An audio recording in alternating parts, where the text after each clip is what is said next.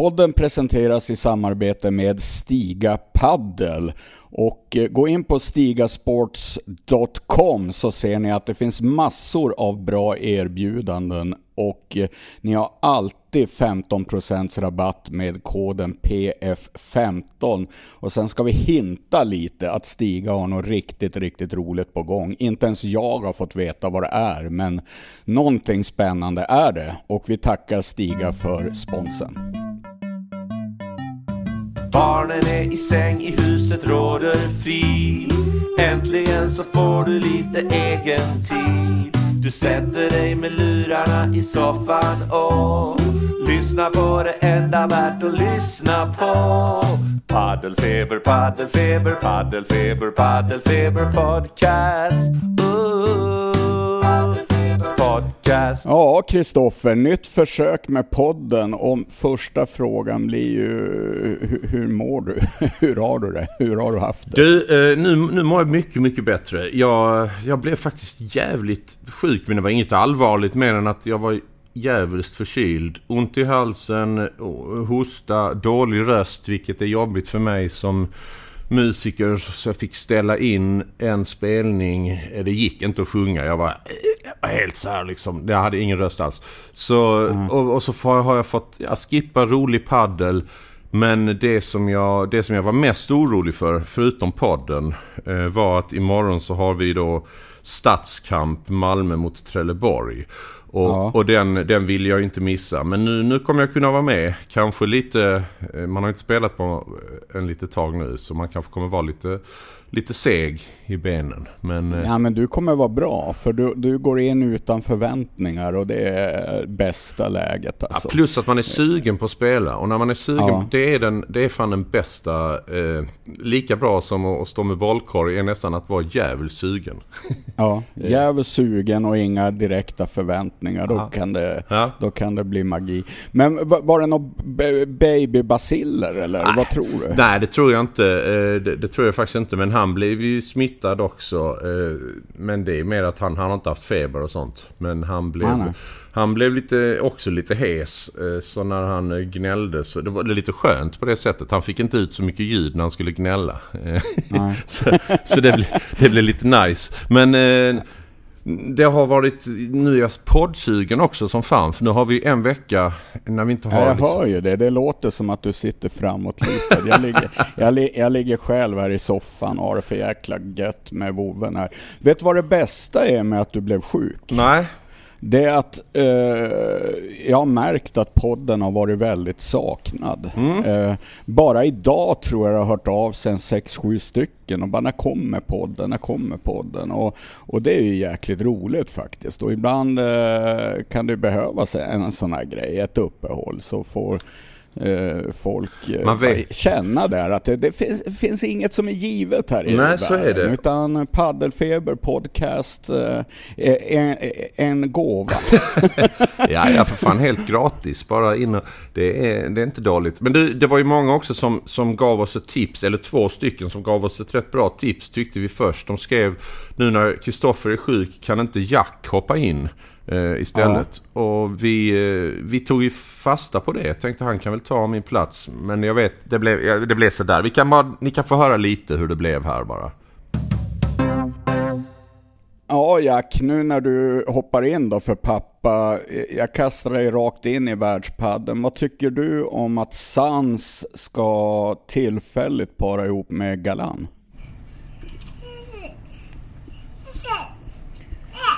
Ja, det där var ju lite, lite svårt att fatta. Men eh, en del tycker att det boostas lite för mycket i försvar, särskilt på motionsnivå. Där är jag väldigt nyfiken på vad du har att säga.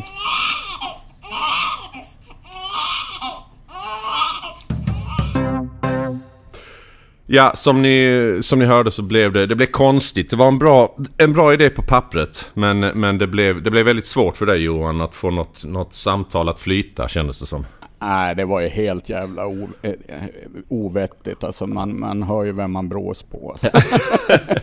ja, nej men eh, skämt åsido, det var, det var kul att ni har hört av er och saknat podden. Nu är vi tillbaka och vi har, ja som vanligt mycket att snacka om. Eh, det pågår, ja. pågår VPT i Wien, vi har haft just nu as we speak, vi har haft nya vinnare i förra VPT'n och fan vad uppfriskande det var eh, att få se, speciellt på damsidan, få se lite nya, nya vinnare, eller vad säger du? Ja, alltså jag fixade ju det här. Eh, jag, jag, tar lite åt mig äran för jag tänkte att Kristoffer ska bli frisk snabbt. eh, så, och då tänkte jag, vad är det bästa medicinen? Ja, det måste ju vara att Bea Gonzales eh, går, går, och vinner ja. en VPT. Så det styrde jag upp. Mm. Men, men, nej, men skämt åsido, alltså vi har ju varit inne på att det, det kan gå, att eh, de har den potentialen i laget och att de har vikt ner sig några gånger och det har känts som att det åtminstone till hälften har varit mentalt. Mm. Så därför tyckte jag det var så häftigt nu i, i Hilleröd att de när de då väl i semifinalen slog ut eh, Sanchez och José Maria så var det så typiskt och klassiskt att de då även vann finalen mot eh, Triay och Salazar. Bara på något sätt i farten för då var den där barriären eh, passerad. Ja. Och sen att de fick göra det i en sån här, att de fick... För när de förlorar andra set där i finalen då, känns, då har man ändå en känsla, ja, ja då blir det som vanligt nu. De vann första ja. set och sen... Men då, ja, då, då knyter de ihop då. Det var som att, man har sett på Bea, hon har varit frustrerad att bara förlora de här matcherna om och om igen. Men äh, de, de arbetade hårt. Det kändes som det här hårda arbetet lönade sig. Och Delphi Brea får besöka den absoluta toppen igen och där hör hon ju, hör hon ju hemma. Även om hon har ju en lite rolig, jag tänker, du har ju sett Delphi Brea genom åren mer än mig. Hon har ju mm. liksom mm. en spelstil, jag tycker den är lite gubbig och det här är, alltså hon gör det på ett bra sätt. Men hon, hon spelar, eh, hon spelar liksom, det ser ut som att hon, hon är jävligt smart helt enkelt. Jag tycker det ser ut som att hon får lite bakvikt ibland när hon ska bak och slå overhead. Men de kommer ändå inte åt henne och så gör hon luriga oväntade saker plötsligt.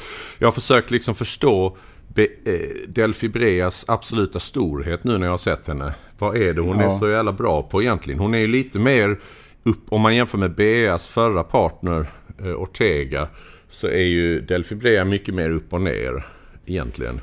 Eh, det kommer lite missar och kommer lite sånt men det kommer väl också oväntade saker helt enkelt. Ja, eh, ja, det där var ju en jäkla utläggning. Var, var, var ska jag ta vid Ja, eller hur? Ja, Nej, jag tycker, jag tycker bara att det, det är en otroligt duktig forehandspelare och jag, jag har känt en längre tid att hon med rätt partner så är hon eh, en världsklasspelare. Hon är så otroligt välskolad och eh, eh, stark, fysiskt stark. Det, det, märker man. Och jag tycker inte hon borde frukta en sån som Salazar att känna att jag är ett nummer för litet. Utan jag tycker med, med lite erfarenhet och lite mental tuffhet så tycker jag att det är på den nivån hon, hon kan vara. Jag tycker det är snarare att det är Bea Gonzales som har mm. vikt sig lite i de här tävlingarna när, de, när det har tagit stopp i semifinal. Och man märker också att motståndarna, Triay Salazar, de var helt inne på att det är, det är Gonzales vi ska anfalla. Den här gången stod hon upp och Jo. Och då vann de. Apropå det, vad, jag tänkte hugga lite på, det var ju semifinalen, såg du den? Ja. När de mötte, ja. Äntligen, eller äntligen är helt fel ord att säga, men Ari Sanchez klassiska gummiarm. Ja, den kom igen. Jag, sett, jag har inte sett röken av den på så länge. Nej. Och så bara var den där helt plötsligt igen. Eh, så de där demonerna finns kvar. Ja, och, eh, på matchbollen och, bland annat, ja det är hon ja, som missar. Ja, det var dels setbollen i första set och så på matchbollen. Mm. När man ser alltså att det är så mycket ångest och racketen väger lätt 8 kilo. Ja. Och, och, att det var Paula José Maria som fick bära laget och det är man så ovan att se. Det känns som att Ari Sanchez har varit en sån uh, trygg maskin Ja. i, i nu ett par, tre säsonger nästan. Och, men nu var det Paula som fick hålla igång Ari. Och då är det ju bara så här, man vet ju aldrig bakom kulisserna. Eh, om det sånt eh, som påverkar spelarna. Men det var, jag tyckte det var nu så uppenbart att Ari Sanchez var inte sig själv och hon blev nervös. Och Paula fick på något sätt eh, bära laget och det tyckte hon gjorde lysande. Men eh, ja, Ja, nej men eh, jag håller med.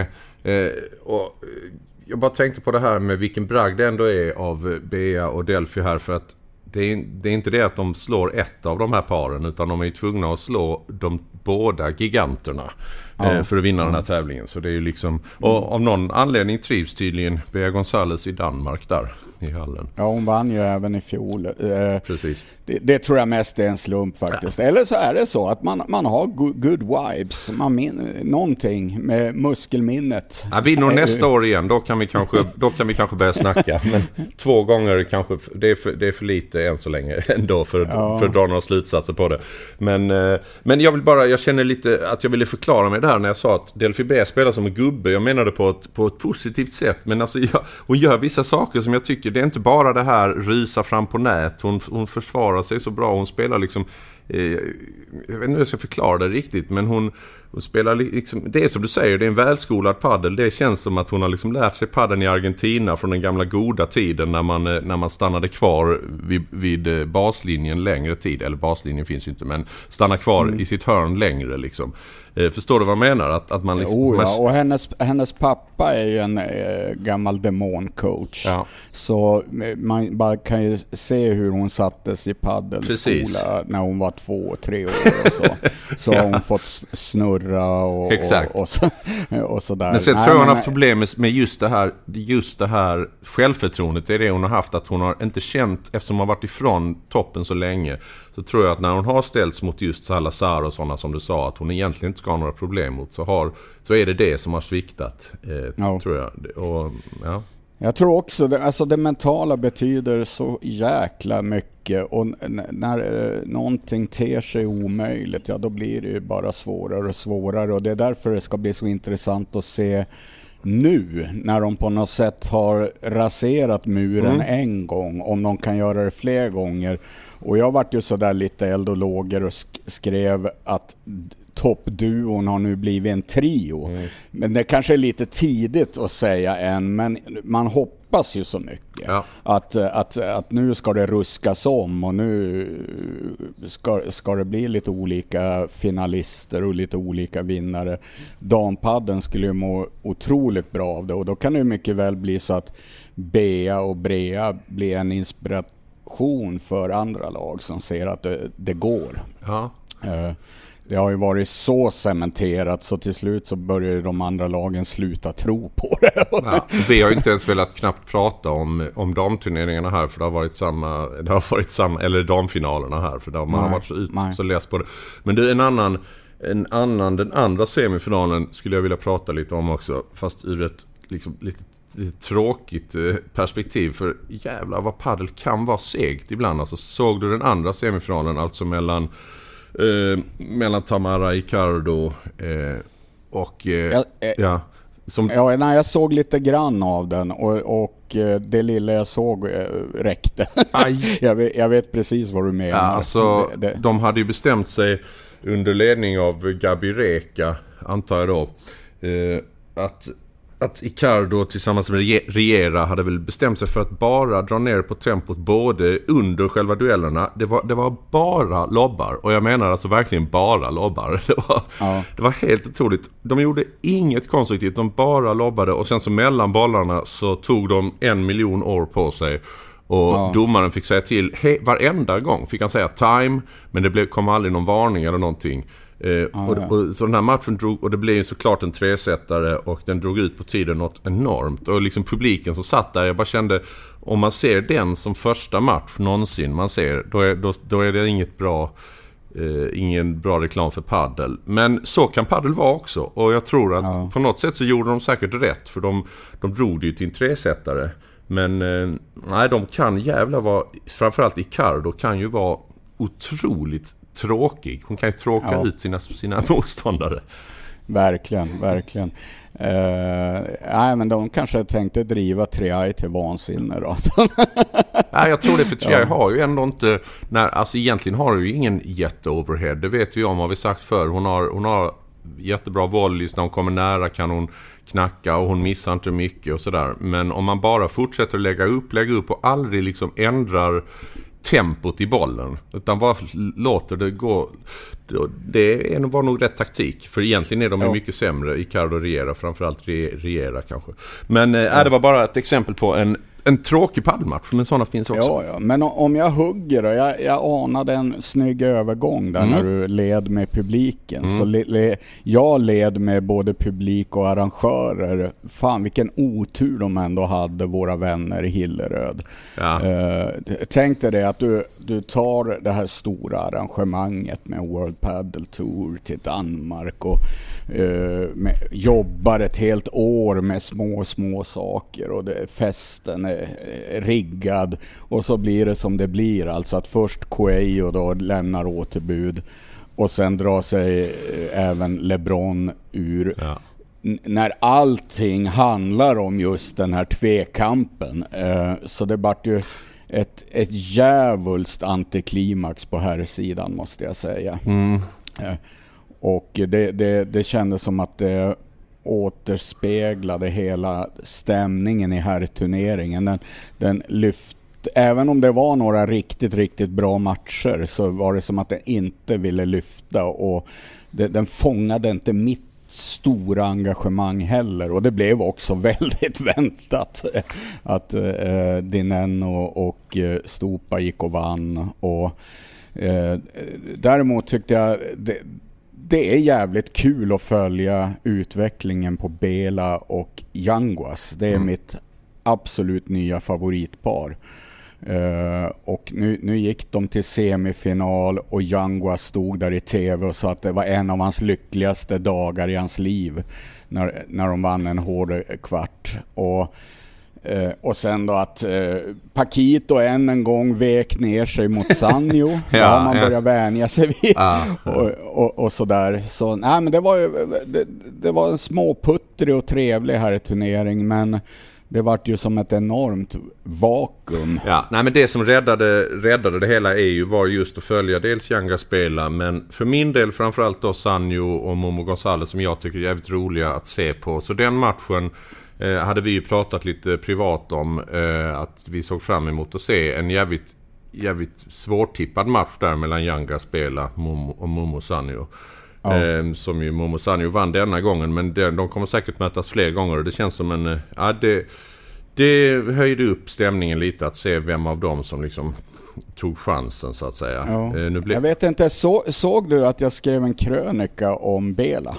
Faktiskt Eh, inte. Eh, det gjorde jag inte.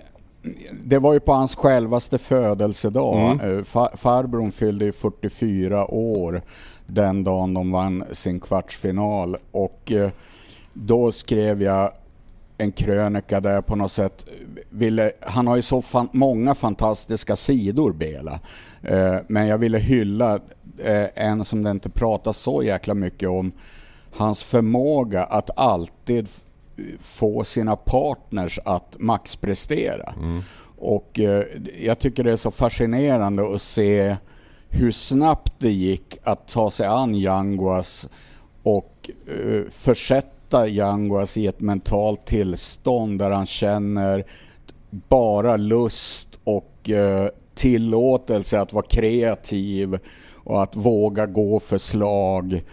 Och eh, hips vips så ser man Yangua spela på en hel nivå över det han har gjort tidigare. Ja. Och det är också tillbaks till det här, så jäkla mycket det mentala spelar in. Om du, om du springer omkring där ute på banan och känner dig lite slagrädd, lite ängslig kontra att du vet att du har partners totala uppbackning och du vet att jag ska gå för de här slagen. Och så eh, ser man bara wow, men du är ju en världsspelare Yanguas. Du är ju det.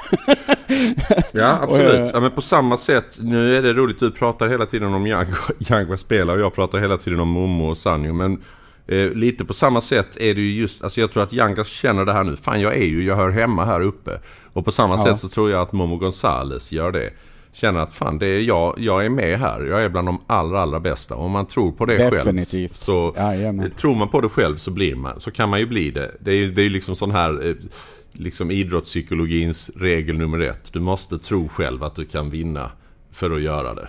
Eh, ja, jag tror det är stort för Momo. Man glömmer ju lätt att han är också ung alltså. Det, han, eh, han är väl 24, 25 någonting. Ja. Och eh, har ju sett upp till Pakito garanterat hela sin karriär.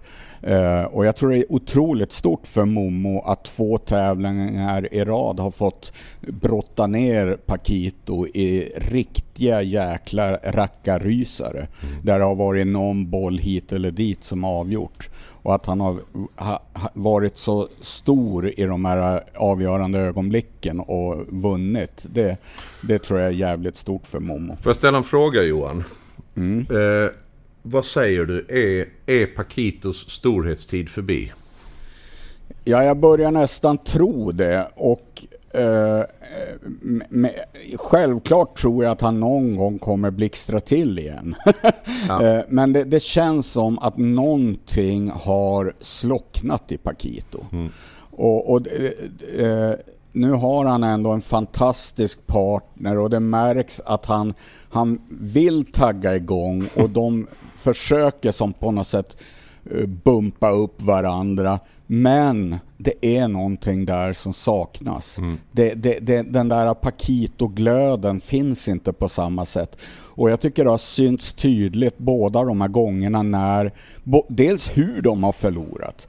Eh, när de har haft ett jätteläge att vinna, de har bränt det läget och sen har Paquito bara rasat ihop. Eh, som en säck potatis. Eh, och sen har han inte sett särskilt brydd ut när förlusten har kommit. Och då vet inte jag om det är hela det här med den här märkliga situationen i världspadden. Att det kan spela in. Att man har inte samma engagemang just nu för VPT som nej, man nej, hade visst. förut. Utan eh, alla ser framåt. Alla vet Precis. att det kommer, det kommer bli en ny världsordning och det är det de längtar efter. Kan vara så, men mm. Eh, eftersom du ställer frågan så svarar jag att mm. eh, risken finns. Ja, ja visst. Nej, men, och, men, samtidigt är det ju, även om nu kommer en ny världsordning och en ny, liksom, en ny tour och allt det här så håller han ju på liksom att bränna sina... Alltså, det är ju inte många... Han kommer få svårt att få en riktigt bra partner om han inte... Om det inte händer något liksom. Eh, han kommer ju få gå ner i graderna annars. Eh, ja. Och då blir det, blir det ännu svårare såklart. Eh. Jag tycker Paquito och Dineno ser ut lite grann som när, när det gick som tyngst för Paquito och Dineno. När, när det blir så uppenbart att Paquito behöver offensiv hjälp. Mm. Uh, och Dineno då ha, hade inte den repertoaren riktigt. Sen vässade Dineno till sig och så började det hända grejer. Och, men det där hänger också ihop med Paquitos besatthet och hunger. För vi kommer ju alla ihåg den där turneringen han gjorde som var den sista med Dineno. The Last Dance, eh, ja, visst. The Last Dance, ja. När han, när han tog mycket av banan och han gick fullständigt bananas med sin Vibora. Eh, och det är det attackpsyket och den aggressiviteten han måste spela med. För nu är det är så många spelare nu som är så jäkla bra så Paquitos gamla sköna lir det, det håller som inte riktigt. Nej, det är, om man går in på rent tekniskt så är det några gånger ibland när han, och det handlar ju bara om lite, lite lathet när han ibland väljer att backhand-boosta i bakväg istället för att springa hela vägen och, och komma bakom bollen. Och sen lite senare så, kom, så kommer de under press och det liksom håller inte, nej det, det är precis sådana småsaker. Mm. Eh, som jag tror gör det. Och sen är det ju eh, såklart, sen är det allra mest psyket. För att eh, slagen, som du säger, hans vibbora, hans sjuka Bashara när han får till den ibland. alla slagen finns ju kvar, de har inte försvunnit. Nej. Så han... Däremot tycker jag att han han är lite sämre än de många i världstoppen på att att gå från försvar till anfall. Eh, att söka sig in mot nät och eh, ta en volleyduell, där märker man ju att det är ditåt den moderna mm. padden går. Mm. Och där är inte Paquito särskilt bra. Och sen även när det kommer till att slå vinnande smashar så har du ett helt gäng nu som är vassare ja. än Paquito. Uh, och det där blir ju tungt för han. Och då måste han, uh, särskilt nu då när han spelar med en en riktig gnetare som Chingotto, ja då, då får de slita för det. Mm. Och det kommer göra ont. Men jag tycker ändå kapaciteten i laget finns där för att kunna spö spöka till det. Mm. Men eh, det, det, finns urkraften kvar i Paquito. Jag eh, blir, lite, ja. jag blir lite tveksam, jajamän. Men nu känns ju, nu så här i efterhand med några månaders perspektiv så känns hela den här, hela den här kon, det känns som en konstig dröm man hade det här när han skulle över på forehandsidan och allt, ja. allt var så konstigt. Han var här när han var här i Malmö och spelade och man bara kände, vad är det som händer? Han, han var helt uppgiven där på forehandsidan och skulle liksom... Äh, det var mycket märkligt. Ja, men vi får också... Vi måste komma ihåg att Teo och Paquito faktiskt vann en VPT. Ja, det är, ja, det, det är sant. Med Paquito i forehand och så var de framme i några semifinaler och sådär innan det helt havererade. Men, eh, ja, jag, jag, hade, jag ska erkänna att jag hade jag faktiskt glömt, men nu när du säger det så gjorde de ju trots allt det ja, det, och det känns också som, det känns också som åratal sen. Alltså nu känns det som hur kan, alltså att Teo och ja, att de fick vinna en VPT. Konstigt. Ja, ja. Men tillbaks då till de här som saknades så vart det ju uh, ett hopp här nu i världsrankingen. Det är oerhört dramatiskt. Uh, och Argentina fick ju jubla över sin nya världsetta i några dagar. Det kändes ju nästan som några timmar. Men nu är ju LeBron och Galan tillbaks på tronen. Mm. Ytterst tillfälligt. Mm. För nu såg jag att Coelho är trea och Tapia är fyra och det kommer ju betyda att Eh, det kan nog dröja väldigt länge innan Tapia är världsetta Just det, det är för att Tapia vann ju där i Köpenhamn ja. Så ja, då tappar precis. han en massa och, poäng. Just det. Och jag tror att Tapia har lite mer poäng att försvara än Coelho här framöver. Så att eh, eh, det kan bli så att när de tillsammans intar tronen så är det ändå likförbannat Coelho som är världsetta. Mm. Eh, och sen eh, blev det ju också klart då att LeBron har aviserat att hans frånvaro kan eh, bli ett tag. Mm. Och att Galan kallar in en ersättare, det som jag frågade Jack om här mm, tidigare. Så då ställer jag samma fråga till pappa. Mm. Eh, Sans och eh, Galan, mm. eh, spontan känsla, vad blir det för nivå på det laget? Ja, svårt att säga för att alltså, jag har precis blivit lite förtjust i John Sans. En, en, en riktig guttaperka-boll. Eh, ja. som, som, som jag har sett nu när han, när han spelat med Garido nu så har han ju liksom... Eh, han har ju en otrolig energi på banan och kan ju göra det mesta snabba trumpinnar till ben och sådär. Eh, så han är en jävligt bra spelare alltså. Eh, så jag tror att det kommer gå lite bättre än vad mitt... Jag tror att det kommer gå ganska bra alltså. Jag tror det kan, ja, ja. Jag tror det kan bli någon semifinal. Eh, jag, jag, tror det. Jag tror Galan är ganska lätt att spela med faktiskt också. Eh. Det, det vågar jag lova. Mm. Jag, har faktiskt, jag har sett Galan i lite olika konstellationer och jag har aldrig sett att han har egentligen haft några problem. Nej, jag tror, Utan men, jag tror ja. han är väldigt lätt att spela med. Och jag, och jag kände att i senaste finalen, den här episka finalen, så var Galan så ofantligt bra. Ja. Det kändes som att han var på Tapias höga, helt omänskliga nivå. Och det är därför jag tror att självklart kommer spelarna att göra allt för att hålla bort Galan och så vidare. Men jag tror att det där blir ett otroligt bra lag. Mm, det tror jag också. Men, uh, och, ja. och, det känns som att egentligen är det bara Coelho och Tapia som jag känner går säkra. Mm. Uh, alla andra kan faktiskt få stryk av det här laget. Det kan ju vara rätt skönt för Galan att slippa LeBron lite. Eh, Ja, faktiskt. semester. Ja, lite semester från, från... Nu är det inte lika... Nu när han har tagit ett, ett hack ner i rangordningen i laget så är det inte lika många sura blickar och sådär längre. Från, Det blir inte samma press heller. nej, det är det ju inte. Eh, Man måste tänka, den värld de har levt i, det är ju det här att de ska ju vara världsettor. Mm. Och det är därför Red Bull pumpar in miljoners miljoner för att spöka ut dem i kepsar och allt helvete. Det är för att de ska vara bäst. Eh, och den pressen har de ju levt under och det påverkar givetvis allting. Då är det ju som bara perfektion som Mm. gäller. Nu blir det en ny situation och han kan nästan tillåta sig att ha rent roligt på banan. Just. Eh, jag tror att det också kommer märkas, så jag tror han kommer spela jäkligt bra. Men visst var det intressant att han... Du hörde det va? Att det var det första... eh, Han slog en signal till Sanjo också. Eh, eh, alltså... Galan slog en signal till Sanjo och frågade, skulle ha frågat innan han frågade John Sanz då. Om, Okej. om Sanjo var intresserad. Eh, detta är ryktena jag har hört. Och Sanjo tackade då nej. Eh, och det kan man ju förstå nu. Det här var ju då innan han gick till final här. Men... Eh, Ja, jag tror jag förstår det, för jag tror att Sanjo tycker otroligt mycket om det här nya projektet Precis. med Momo Gonzales. Eh, så det kom väl bara lite otajmat för Sanjo. Men man undrar Eh, vilka han, vilka han liksom, hur många han ringde på riktigt innan han ringde John Sanz. Även om John Sanz är jävligt bra så eh, är jag lite nyfiken var han stod på listan. För att liksom, han kan ju inte ringt, alltså Galan, han kan ju inte ha ringt till Coelho liksom. Han kan ju inte ha tagit... Nej, nej, nej, nej, nej, det är ingen idé.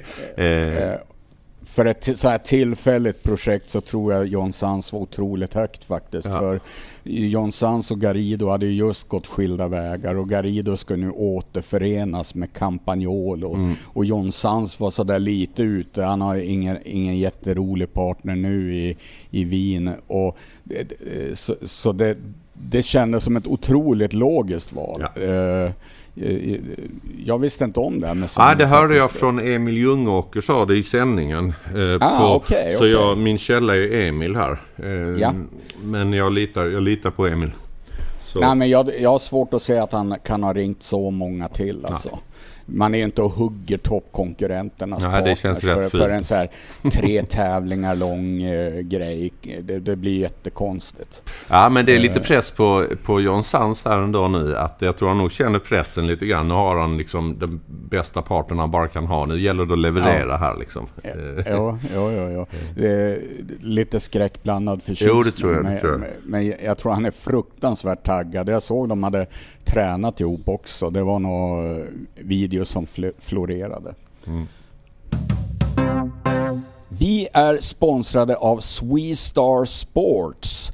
Och som vi berättade för ett par veckor sedan så drivs det av Anders, Fredrik och Magnus, tre eldsjälar från Göteborg som gav sig fasen på att ta fram produkter som tar utvecklingen framåt. Det var målsättningen och det måste jag säga att de faktiskt har lyckats riktigt bra med. Det är så här Kristoffer, att jag har nu testat den här Overgrip-lindan Swegrip Extreme. Och jag har några jag ska skicka till dig också. Du hade fått dem här om inte du hade blivit sjuk. Så jag får helt enkelt berätta för dig vad jag har upplevt. Och så, Det är den här som säljer så bra i Göteborg. Göteborgs storsäljare. Exakt, exakt den som finns på bland annat Bonn Paddle och som alla är och rycker där. Eh, och när jag testar den, och jag är kräsen när det gäller lindor, så måste jag säga att den här höll jäklar i mig toppklass. Och Om man jämför med andra lindor som jag älskar så var det små skillnader. Dels var den här lite tunnare och det gjorde att den blev ännu mer elastisk om du förstår vad jag menar. Eh, Mm, absolut. Eh, och dessutom tyckte jag att den var extra lite klibbig. Men den var i exakt det här segmentet av lindor som, eh, som jag använder och som jag älskar. Så eh, den här måste jag säga får de jättebra betyg för. Eh, och eh, en bra grej är också att lindorna säljs i sådana här förslutningsbara påsar. Så du tar en linda så drar du igen påsen igen.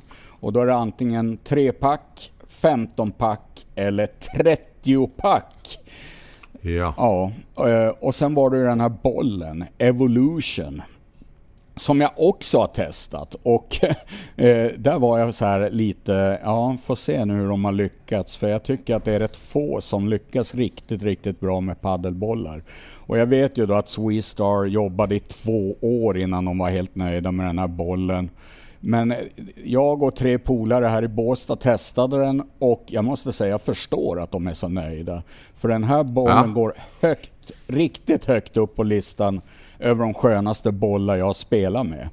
Eh, och, eh, och och då ska man veta att det, det, det är typ Head Pro S som jag har som role model för den perfekta paddelbollen. Och jag tycker Ja. den här ligger där. Ja, det låter ju riktigt bra. Men du, om man då vill, om man då vill kö- köpa på sig de här lindorna eller de här bollarna, vart ska man vända sig? Ja, eh, då är det ju så fint att Paddelfebers lyssnare har 20% rabatt på hela orden om ni använder koden paddelfeber20. Eh, och när det gäller bollarna då är det bättre än så. För fram till den 31 i femte så har de ytterligare 30% rabatt på bollen Extreme. Så använder ni dessutom poddens kod så har ni alltså halva priset. Så missa inte chansen att testa en boll som faktiskt kan bli en nya, nya favoritboll. Ja, då har man en, en vecka på sig här då. Ja, så det är bara ungefär in ja. Jajamän. Gå in på sweestarsports.com och handla hem lindor och bollar för glatta livet. Eh, och jag vet ju att du kommer göra det just nu Kristoffer, eller hur? Ja, det är därför jag var lite borta här. Jag var inne precis här nu och beställde. Klickade Så, hem. Ja, jag klickade hem. Ja, men då tackar vi eh, Sweestar för, för sponsen. Vi är sponsrade av Vidar Paddel. Eh, och vi har ju testat några modeller Kristoffer. Ja, det har vi gjort. Och jag tänkte den här gången återvända till ett av eh, de racketar jag har testat, nämligen Motion Pro. Eh, För jag har märkt att det poppar upp den här debatten allt oftare att eh, min känsla är att det är allt färre motions och breddspelare som lockas av de här framtunga, stenhårda, superkrävande varianterna som Här är de som kickmonsterna har ja, liksom. världsstjärnornas modeller. Mm. Eh, och många förstår att det är betydligt smartare och bättre att köpa ett allround-racket av riktigt hög kvalitet, som är mer skonsamt, som är lagom förlåtande. Och det är där jag tycker att Vidars Motion Pro går perfekt in i det segmentet. Eh, Ja. det- när jag testade det så kände jag att det är exakt den här typen av racketar som det allra stora flertalet, inklusive mig själv, borde spela med. Eh, och när det gäller de här Vidar-modellerna så tycker jag det är värt att nämna dels den här modellen har det här extra långa greppet och det är perfekt för eh, alla som gillar tvåans backends. Men framförallt vill jag nämna handledsremmen. Ja, vi har varit inne på den innan. Den bästa, de bästa handledsremmarna görs hos Vidar. Ja. Eh, liksom breda och mjuka och värderade och sköna. Eh, Ja, medan många modeller märkligt nog fortfarande slarvar med den detaljen så har Vidar tagit den i princip till perfektion. Det känns Mm. rent jäkla mysigt att sätta racket på handleden. ja, jag har ju sovit med mitt ibland bara för det är så skönt. Eh, så, ja. Ja, det är underbart. Men vi, vi, vi tackar Vidar för veckans spons. VPT-tåget drar vidare till Wien där spelet redan är igång. Och eh, Johan, vi noterar här till vår... Ja, är det till vår förtjusning eller till vår förskräckelse att de spelar på svart bana? Det är till, till min absoluta förtjusning för jag blir så otroligt skönt nostalgisk. Eh, jag kommer ihåg att det här var ju mode runt 2015. Eh, jag har ju nämnt några gånger den här sagan när Bela vann tillsammans med eh, Willy Lahus två turneringar. Ja. En av dem var på svart bana, för jag brukar se den matchen så här någon gång per år. Eh, så då hade VPT en, en liten grej att de skulle ha svart bana och det där var ju någonting som givetvis trendkänsliga paddle crew hakade på. Jag vet inte om du kommer ihåg det Kristoffer, men när de, Jo, jo. när de öppnade sin hall då hade de ju faktiskt svarta banor. Ja, jag minns det. Och det var ju bara ett problem. Det var ju att alla kom hem med helt svarta skor och strumpor. Så att Mm. jag tror att det var, faktiskt var det som var skälet att de bytte. För att de där jäkla mattorna färgade av sig. Men annars tycker jag att det är coolt. Och jag gillar det här att man busar till det lite. Som att eh, A1 alltid spelar på röda banor. Så tycker jag. Mm. Ja, men det är lite häftigt. Varför Sen har man inte? även sett... Man har sett tvåfärgade banor ibland också ju. De här som har annan färg bakom servlinjen. Ja, det hade ju VPT en Masters. Eh, Det var ju lite roligt med det, för när vi körde första FIP-tävlingen där på Bonn Paddle, då hade de ju en sån matta. Eh, Och då hade ju FIP gått i taket och sagt att det här tillåter vi inte, så till nästa tävling måste den bytas. Så jag vet inte om det var att FIP, du vet ju hur det är mellan FIP och VPT, om det var någon sån där jävla grej. Just det. Att just det där var VPTs eh, på något sätt signaturbana som, eh, som störde FIP så till den milda grad. Men eh, jag tycker det bara är coolt. Och Ja. att de nu kör på svarta banor, fan stört coolt. All heder åt eh, österrikarna. Men du, eh, ska vi gå in lite på Sve- Sverige här. Vi hade ju eh, Amanda Giri då kvalade Ja. eh, till den här eh, tävlingen i Wien, vann en match och sen så åker hon och Helena Wickert mot samma lag som de rök mot i förra kvalet. Ja. Till, till Köpenhamn. Bara det att då var det, då var det en tresättare, en tight tresättare. Så när jag såg att de skulle få samma lag igen så kändes det som perfekt här nu med revansch. Mm. Men, men nu blev det två set istället. Så det var, det var lite synd. Ja, Eh, samtidigt såklart. såg jag att Wyckert skrev på sociala medier att hon tyckte att det var ett steg framåt. Alltså att, Ja, okej. att hon och Amanda hade spelat bättre och att känslan på banan var bättre. Men det kan ju vara rent och skärt ur hennes perspektiv. För vi kommer ihåg att det var ju Wyckert som eh, sabbade förra mötet med att... eh, Ja, jo det kan ju vara att hon ville... Ja, att hon känner väl att hon själv gjorde en bättre match. Jag vet inte, men förlust blev det ju. Sen hade vi också Albin Olsson och Anton Andersson i herrkvalet. Ja. Eh, och det var ju skithäftigt. Man märker nu att eh, i den här nya världsordningen, det är ju lätt nu att börja komma in i en del VPT-kval. För det, det är en hel armé med spelare i det segmentet som saknas. De spelar FIP istället. Ja, Eh. Så då var de och lirade, men de hade ju sjuk otur med lottningen. De mötte ju ett lag som sen flög igenom hela kvalet och gick in i main draw. Så att eh, det, det, var, det var en tuff upplevelse. För... Men jag gillar, jag gillar det med Albin och Anton att de tävlar som fan. Ja, och Albin, han är, alltså jag pratade med Andreas Johansson, han, han sa så här, man glömmer så snabbt att Albin, han var B-klassspelare när han flyttade hit. Och nu, nu ska han spela, då spelar han VPT-kvalet i, i Österrike. Sen drar han ner till Malaga för att spela en FIP.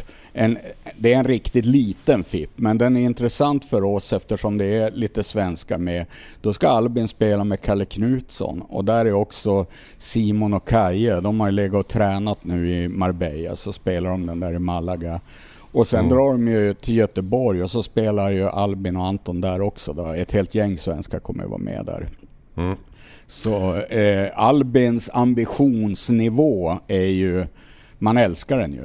Eh, Eh, att han visar det här tydliga brinnet, att eh, han vet exakt vart det är han vill komma med sin paddel.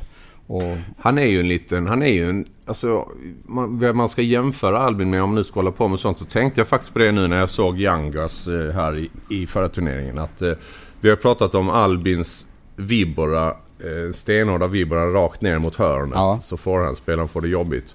Eh, det är jäkligt mycket Yangas över Albin faktiskt. En eh, lite längre högerhänt forehandspelare med, med de slagen. Ja. Eh, det, skulle säga att det är vår, vår, vår svenska Yangas. Ja, men det, den liknelsen är ju bra. Sen har ju Yanguas eh, den här att han också har eh, touchen och handlederna. Eh, Mm. Yanguas har ju ett litet eh, stråk av Sanjo i sig också. Men eh, likheten till Albin finns ju där absolut. Du har längden och just den där viboran och så fram och trycka volley.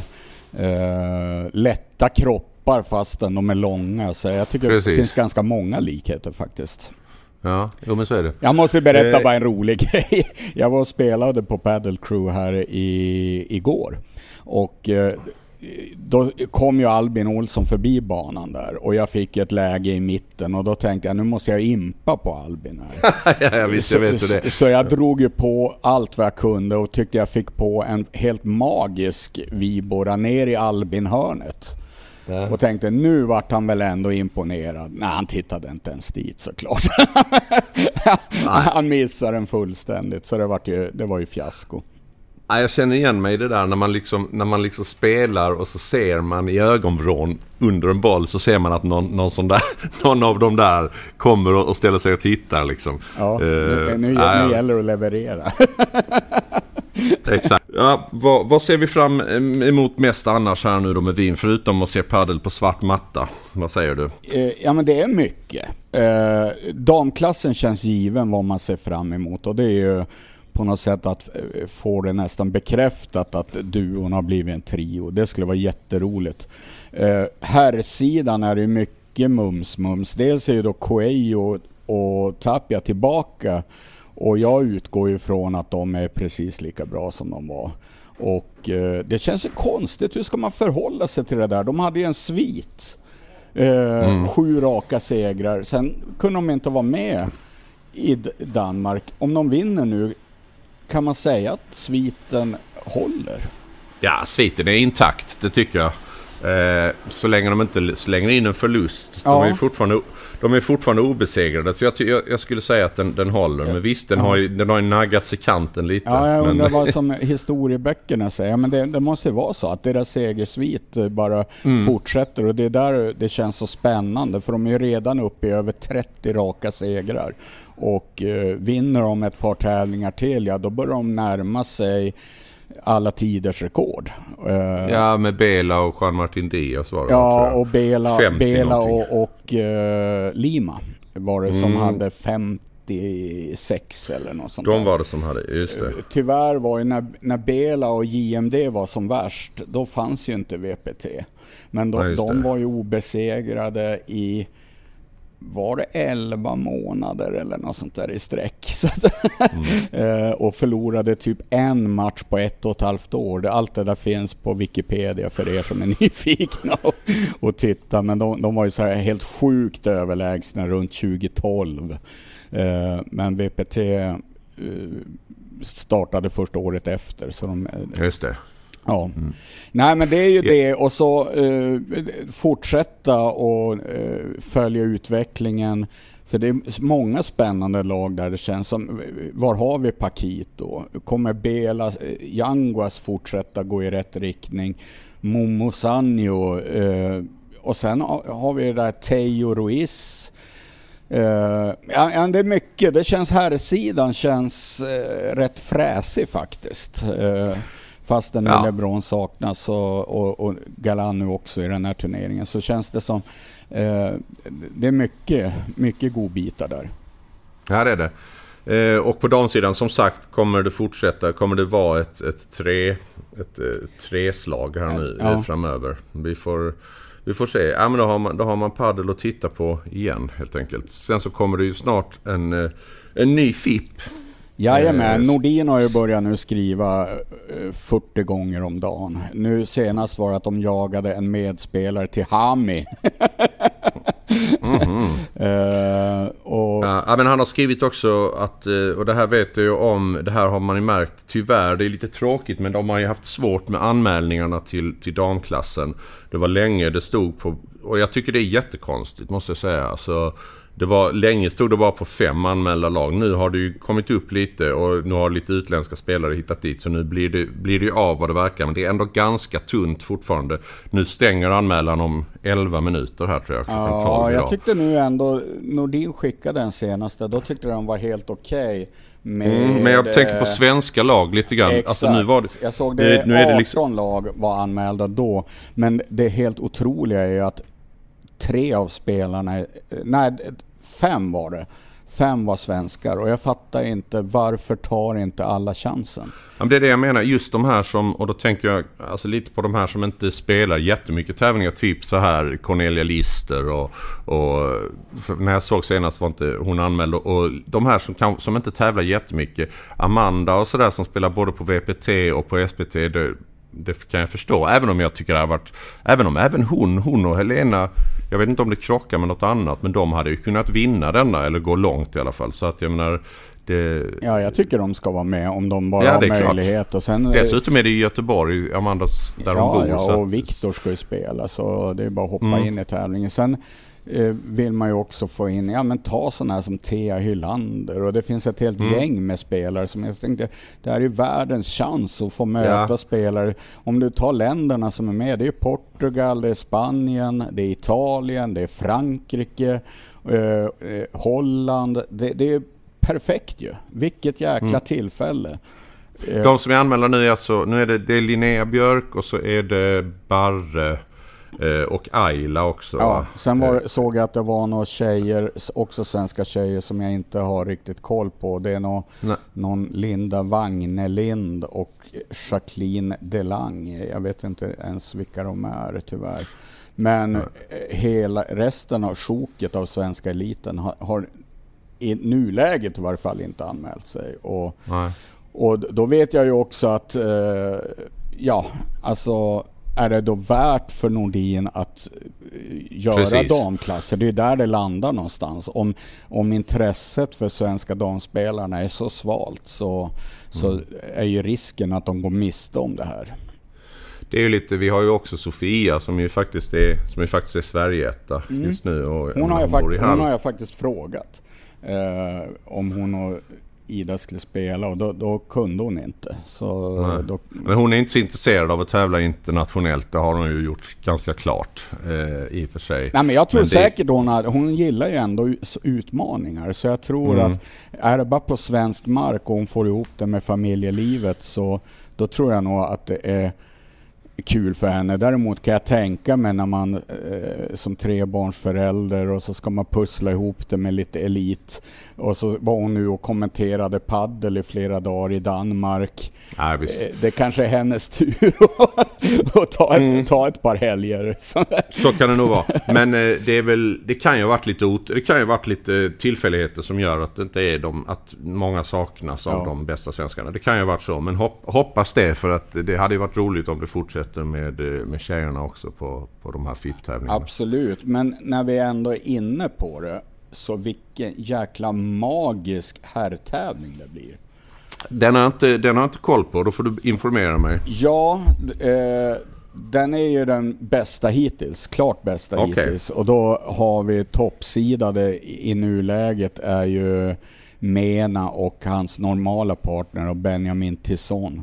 Men sen Just är det, det, alltså fullt med duktiga spelare och bara en sån här eh, sköning som Miguel Oliveira kommer. Och, Just eh, av svenskarna, då märker man också att det är, det är ett, ett litet sjok av spelare som jag tror känner att shit, det här var kanske lite för hög nivå eh, mm. för mig. Men annars är de ju med alla de här man vill ha med. Eh, Adam Axelsson, Kristoffer Persson och så eh, vår nya favorit här, Olle Andersson som har verkligen börjat. Han och Willy Släryd är med. Och så är Appelgren Frost är med, Anton och Albin är med och så givetvis då eh, Stjärn och Bonfré.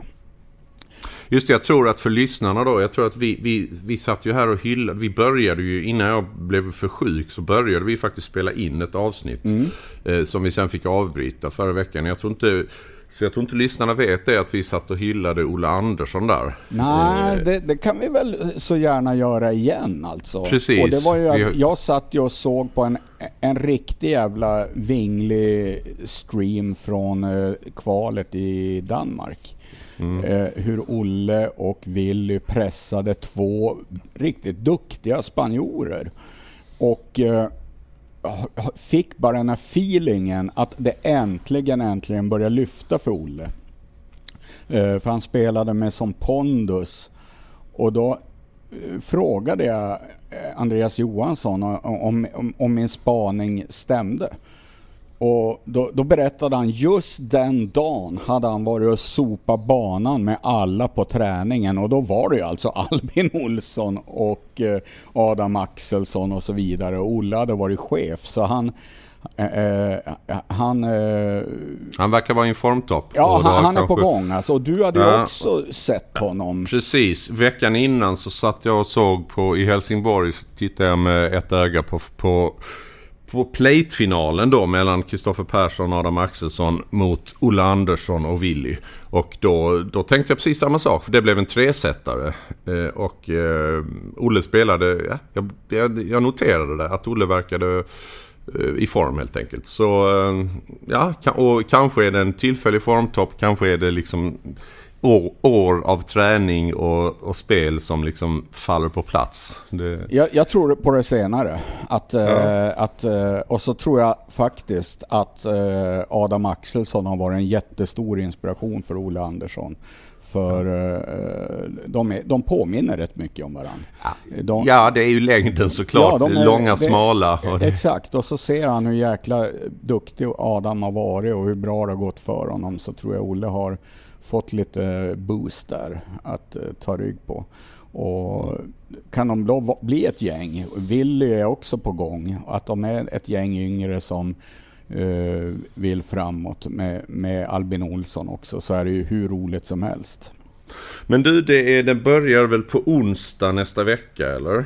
Eh, Jag vågar bör- inte svära för allting beror ju på om det blir kval och sådana där grejer. Så innan jag har alla förutsättningar klara så vågar inte jag säga så Nej, mycket. men, tanken är att du ska dit på helgen och kommentera? Jo, eller? jajamän. Ja, Eh, och jag bara där. kollar här att Simon och Kaje är fjärdesidade och det är i princip hela franska landslaget på plats. I princip hela italienska landslaget på plats. Det är holländare, det är finnar och ett helt gäng spanjorer. Så Ja, ja. med, med, med ganska god marginal skulle jag vilja säga så är det här den bästa fippen hittills. Och det Ja. blir jävligt roligt. Johan, jag tänker vi sänker nivån Mm. lite. Eh, inte på snacket, men på, eh, på turneringsnivå. Vi går från eh, VPT och FIP till gubb-SPT. Ja. Eller H55 SPT. Ja, nu ska vi Eh. inte överdriva här. Det är H50. Ja, men hur visste du att jag ville prata? Jag kanske inte ville prata om din klass. Jag kanske ville prata om H50. Ja, Nej, just det. ja. Sorry. Sorry. Nej, kan, men du ska ju spela, du ska spela H50 i, i helgen har du ju har du varit eh, ute med och, Ja. I, i podden. Och det blir av och du har spelat ihop det lite med din partner, eller hur går det? Ja, eh, faktiskt så eh, pro- provade vi att spela och märkte att det här behöver ju slipas på. Eh, Så då har vi faktiskt fått till ett par träningar sedan dess och ska spela även ikväll. Eh, Så vi gör väl vad vi kan och sådär och jag känner att det är gott nog för mig. Alltså jag, jag, jag ser jättemycket fram emot det här. Dels är det Det ju var många anmälda lag och bra lag också. sjukt bra tävling blir det. Eh, jag såg det var 14 lag med i, i H50 och det är inte många ur, om man tänker en Sverige-elit som jag saknar.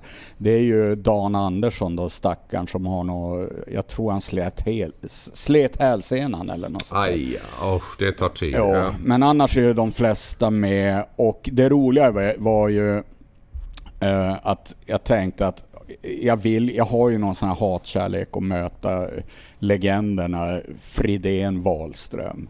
Och så lottas det och det är fyra grupper och självklart hamnar jag i Fredén och Wahlströms grupp. Så jag kommer få möta dem igen och det är så jävla roligt. Jag vet inte hur många gånger jag har mött dem. Är det två från gruppen eller en från gruppen som går vidare? Då? Jag tror att det är en och att det blir semifinaler då på söndagen och final. Uh, men jag vill ju som att vi ska slå ur underläge eh, Eh, till 100% och jag tycker också att vi gör det. Eh, så, så, vi har ju en match då på lördag förmiddag och skulle vi lyckas norpa den eh, ja men då har vi en match mot Fredén och Wahlström där jag kommer med skottkärra lassa ett jättefavorittryck på dem så att de blir lite nervösa och, och, och, och sådär. Och då, ja, det kan vi, vi kan börja redan nu. Vi kan väl säga att den ska ju de, den ska ju de plocka lätt. Ja, den ska ja, ja. de plocka med... De, ni, ni ska vara glada för varje game ni tar. Det är våran inställning, ja, att uh, inte bli nollade. Nej, precis. uh, precis. Nej, men det, det, ska bli sjukt roligt. Jag har saknat det här med tävlandet och Eh, jättebra uppslutning i våran klass. Bra uppslutning i H55 också. Eh, så jag bara ser fram emot att få ta en helg i Löddeköpinge och få umgås med, med likasinnade och så få känna den här tävlingsnerven igen. Det ska bli så jäkla roligt. Och sen, och sen ser jag ju det här som, jag har ju en liten plan som jag har sagt i podden att nästa år då får jag ju börja spela H55. Så då vill jag uh, kunna vara duktig. Så det här, det här året fram till dess får eh, vara en, en, en resa dit helt enkelt. Ja, det är bra. Jag har ju som sagt själv också tävling men det är på liksom en semi-tävlingnivå. För det är ju liksom, det är ju allvar men ändå lite kul att umgås och sådär. Och det är ju jävligt roligt att de fixar sådana här stadskamper ibland. Men det är ju skitroligt och det roliga är att det räcker ju för att det ska ja. bli någonting mer än det här tisdagsgamet med polarna. Eh, Exakt. Utan då kommer du, du tävlar för ett lag, du kommer få ja. det här lilla tävlingsadrenalinet. Eh, mm. som är så jävla mysigt. det här, och det här då upplägget är då så, vi är 12 stycken då för, Ma för Malmö Paddel. Jag har börjat spela för den här Malmö Paddel som ligger i Arlöv, en jävligt fin, eh, jag vet inte om du har varit i den hallen, det har du nog inte än, för den är nej. ganska, nej. Eh, fin hall, börjat spela där och eh, då är vi, då är vi 12 stycken som representerar Malmö och så är de 12 stycken som representerar Trelleborg. Trelleborg är kanske på pappret lite bättre. De har så här Jonas Persson och Henrik Kronholm och lite... Det. lite det är rätt bra spelare. Eh, men vi har några goa namn också. Men då kommer man spela tre matcher och då blir det så här. Så det, vi är 12, de är 12, så det blir sex matcher samtidigt. Först sex matcher och sen så byter man vilka som möts och så blir det en till och en till. Och sen första matchen är värd en poäng, andra matchen värd två poäng och tredje matchen värd tre poäng. Just det. Eh, så det, det kommer nog bli spännande. Sen vet jag inte om man hinner spela hela matchen eller om det blir ett set eller hur ah, man gör. Ja, ja. Men, ja. Men det, så jag återkommer nästa. Vi, vill, vi ska slå bönderna. Ja, ja, så det är tanken. Såklart, såklart. Vi ska slå bönderna från ja, ja, ja. Kommer ni ha ljusblå tröjor då? Så här, nu kommer kaxiga Malmö och... Ja, det skulle vi faktiskt haft. Men eh, nej, vi, vi kommer ha vita tröjor till min fasa. För jag ser så tjock ut i vitt. Ja, ja. Eh, man ser ju smalare ut i, i, i svart. Ja. Ja. Det minns du när vi tävlade, det var ju det första vi bestämde ju. Att, att vi skulle ha svart, ja. ja. så, men, nej, men vi får, vi får se. Men du Kristoffer, en sak slog mig här nu. Eh, eh, paddeltelevision, de ska ju all heder för att de kraftigt kämpar för att lyfta sig och nu sänder de ju mycket tävlingar. De mm. ska sända eh, SPT i helgen, veteran-SPT. Och, och, tanken slog mig bara, tänk om man spelar en match som någon streamar och Rickard Åberg kommenterar. Mm. Då vore ju på något sätt paddellivet fulländat sen alltså. Ja men det borde, han är ju deras, han är ju deras arbetshäst så att jag tror att eh, det är säkert Rickard som kommenterar och fan då kommer jag ju sitta och titta. Herregud alltså. Jag skulle, sen skulle jag sitta och titta på den där matchen och bara njuta av Åbergs kommentering. Nej, ja, Håkansson visst. hinner inte. han är, Lite besvikelse ja, i rösten. Han Nej, är för långsam. Nej, Håkansson hinner inte. Man ser det, du startar en löpning liksom, men eh, nej, ganska tidigt i löpningen hör man Rickard. Men, Nej, men, han kommer inte ger upp den omedelbart. För Ja, just det. Rickard Åberg startar. låter besviken. Det är det. Ja, fy fan vad bra. Fy fan vad bra. Ja, ja men vad, vad bra. Men då, det- är kul. Nu är vi tillbaka igen. Eh, Yes. kul, för, kul för er som lyssnar, kul för oss. Ja. Eh, ja, vi, eh, vi hörs igen i nästa vecka. Och ja, var ska de följa oss Johan? Ja, de ska ju givetvis följa våran eftersnackgrupp på Facebook där det pågår ständigt skönt snack om paddel. Den heter Paddelfeber eftersnack. Och sen in på Instagram och följ Paddelfeber podcast. Ni kan också följa Paddelfebers konto. Det går alldeles utmärkt. Och så hörs vi Kristoffer om ungefär en vecka. Det gör vi. Tack så mycket. Hej då! Barnen är i säng, i huset råder frid. Äntligen så får du lite egen tid. Du sätter dig med lurarna i soffan och lyssnar på det enda värt att lyssna på. Paddelfeber, paddelfeber, paddelfeber, paddelfeber podcast. Uh. Ooh, Podcast.